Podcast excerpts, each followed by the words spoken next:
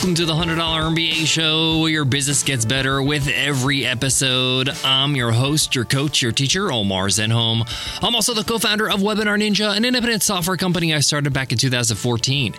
And today's episode is Q&A Wednesday. On Q&A Wednesdays, we answer a question from one of you, one of our listeners. If you got a question you want to ask, go ahead and email me over at omar at 100mba.net.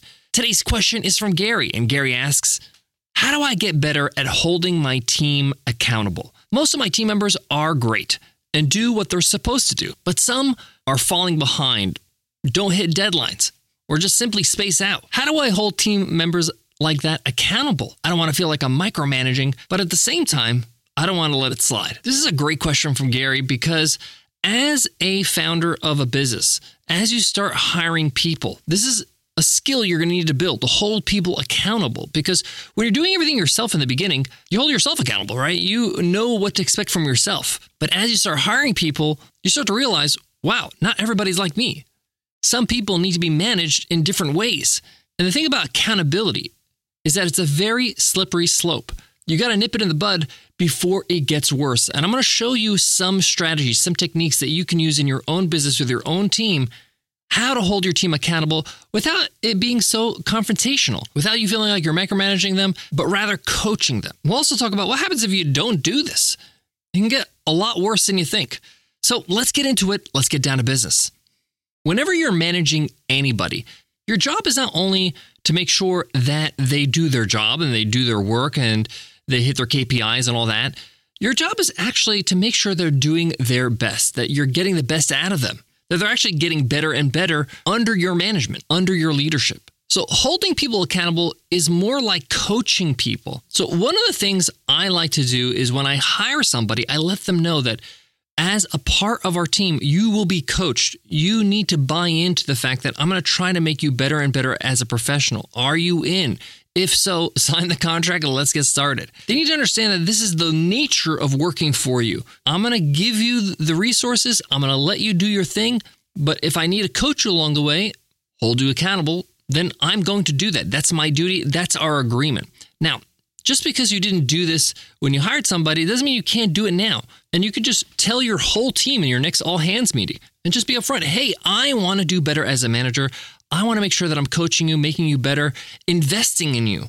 Because when you get better, the company gets better, your job satisfaction goes up. It's a win win for everybody. So, what we want to make sure here is we address the concept of holding people accountable with our team members so we get buy in first. And it sets expectations. They know that this is happening before it actually happens.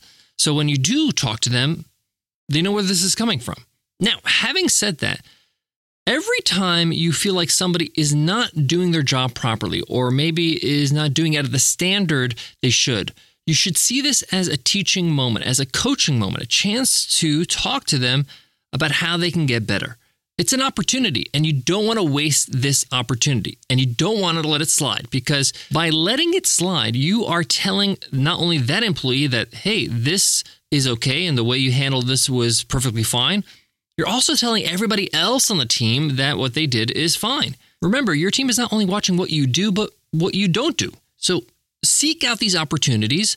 And in most cases, you can actually make it sort of like a group coaching situation. For example, just recently, I was running a meeting with a, a, department in my team. And somebody on that meeting, one of my team members, showed up late. It was like five minutes late. And we have a very strict policy. We want to make sure we start on time so we can end on time. We want to respect everybody's time. And that means showing up early, if anything, to make sure you're not late. So when this person showed up late, they had a reason why they're late, but regardless of the reason, okay, they are late, okay? And I just made it a teaching moment. Hey, team, I know that sometimes things happen, but let's make sure that we're here early so we're not late. We want to start on time no matter what. I'm not calling this person out by name, but it's a general reminder. People kind of know what happened. And I say it with a smile, say it in a friendly way, but I have to address it. I have to hold them accountable. If we have a policy in the team that you got to show up to meetings on time and somebody doesn't show up on time and I don't do anything, the policy means you can be late. That's the real rule, right? Reality is the real rule. Now, sometimes you're going to have to take a teaching moment or a chance to hold somebody accountable one on one privately. And this could be very simple, where it's just like you send them a, a private ping, a message, and say, hey, can we jump on a quick call? five minutes max. You get on a call and you just just be honest with them and just say, hey, I noticed this happened. One, two, three, four. Now, I like to do a praise sandwich, which means, you know, you say something positive where you say, hey, you did this right. This was good. But then I say, this is where you need to improve. This is where we need to correct you. This is where I got to hold you accountable. You missed a mark here. And then I close off and say, hey, thank you for taking the time to talk to me. This shows maturity. This shows that you are a learner. It shows that you want to grow. Again, I sandwich it with positivity. And then I end the call by saying, hey, how about we circle back in about two weeks to see how we're going? This means we're not just going to forget this. That means that in two weeks, we're going to see your progress. You need to understand that you're taking this seriously and that you are expecting them to perform. That's the deal, guys. As a business owner, you have a duty to your customers to perform at your best. That includes everybody on your team. So you got to hold them accountable and say, hey, I need everybody to be at their best so I can do my duty to serve our customers. Don't let things slide, do them just in time, and you nip things in the bud before things get worse. Because the more time that goes on, the more the problems compound, the harder it is for you to correct it. And what happens is then the rift becomes so bad that either they quit or you fire, and it's not a great place to be. You could have saved the situation if you actually acted quickly.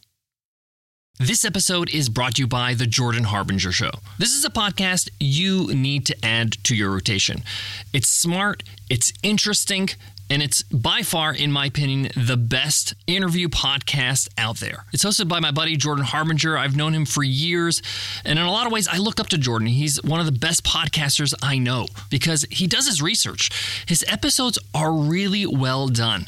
He asks his guests questions that other shows just don't ask. It's almost like he's predicting what I want to hear from the guest and what I would ask him if I was in front of him. The Jordan Harbinger Show won Best of Apple in 2018, and it's for good reason. Let me give you some of my favorite episodes to get started with. I absolutely love his interview with T Pain, the rapper. It's more than meets the eye, it's hilarious and such an education on how to live life. His interview with Matthew McConaughey was incredible, as well as his chat with Terry Crews.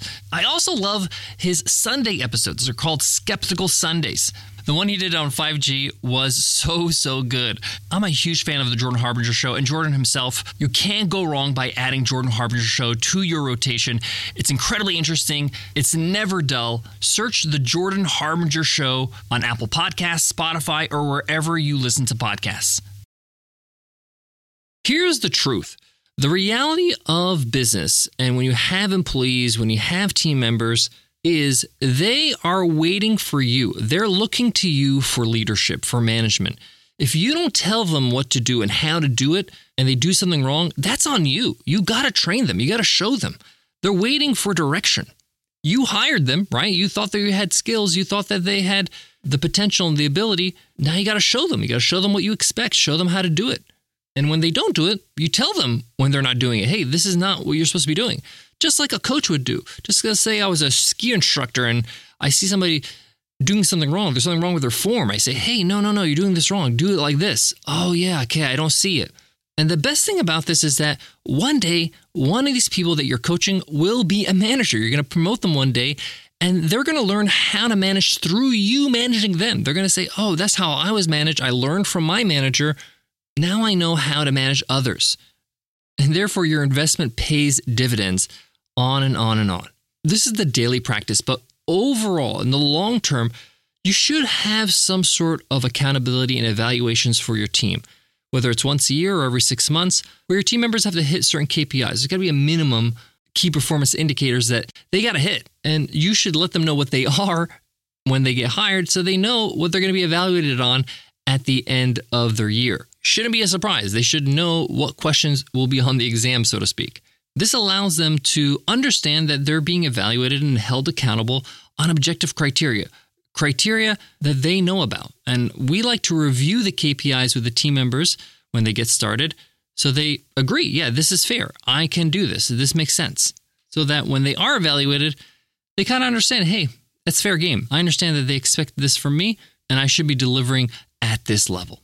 All in all, if you see yourself as a coach, you see yourself somebody who is supposed to always put them back on track and seek out opportunities to do so, you're going to be all right. Gary, thanks so much for asking today's Q&A Wednesday's question. If you've got a question you want to ask, go ahead and email me over at omar at 100mba.net, and I'll make sure to answer right here on Q&A Wednesday. If you're listening right now and you love this show, hit subscribe, hit follow on your favorite podcast app right now.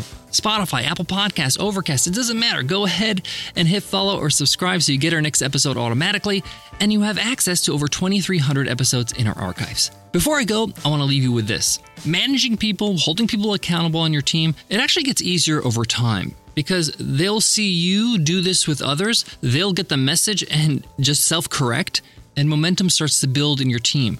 And the team members talk, right? They talk to each other. Hey, you should do this because this is what they expect. I went through this before. So as time goes on, as you get more and more team members to join, it gets easier and easier. Don't worry. You're investing in your team, you're investing in your company culture so that you can get the results you're looking for. Thanks so much for listening to the $100 MBA show. I will check you in the next episode on Friday. I'll see you then. Take care.